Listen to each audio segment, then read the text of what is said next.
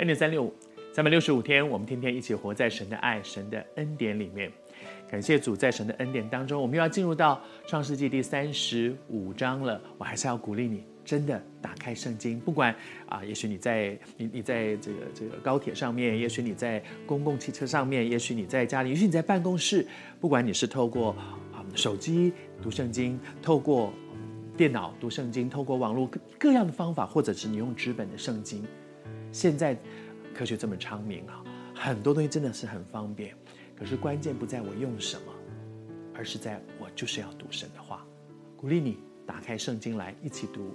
见到创世纪三十五章之后，你会发现雅各这个聪明绝顶的人，这个这么聪明，他又聪明又努力。有人很聪明不努力，有人很努力不聪明。雅各又聪明又努力，但是在他的身上，我们也看到一个过头。就是当一个人非常聪明、非常努力的时候，他很容易就是依靠自己的聪明，依靠自己的努力。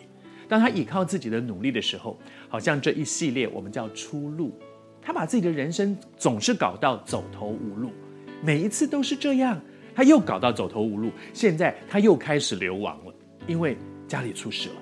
家里出事了，然后儿子们在那个城，他们所到的那个城当中，去做了一件很糟糕的事情，把人家那个整个城的男丁全部杀光了。然后结果是什么呢？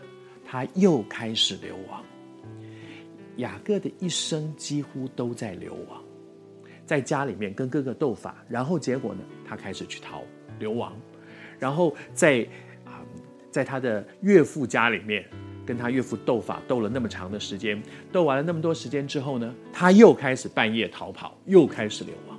现在好不容易出来了，这跟姨嫂跟他自己的哥哥已经和好了，事情好像风平浪静了。结果又儿子们又捅出一个事情来，他该说话的时候不说话，该处理的时候不处理，他放手给别人去做，而结果呢，他却要去说都是你们害我的。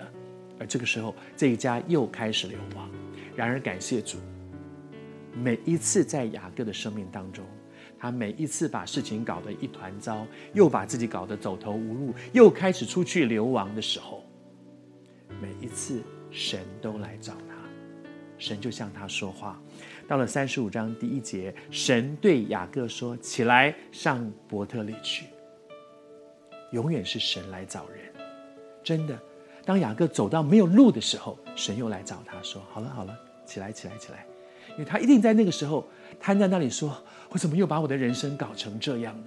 我怎么又把我的人生搞得走投无路？怎么又变成我失去流亡呢？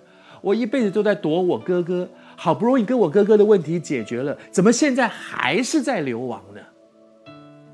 神介入他的生命，神进入他的生命当中，神对他说：“起来，往伯特往伯特利去。”神带他走下一步。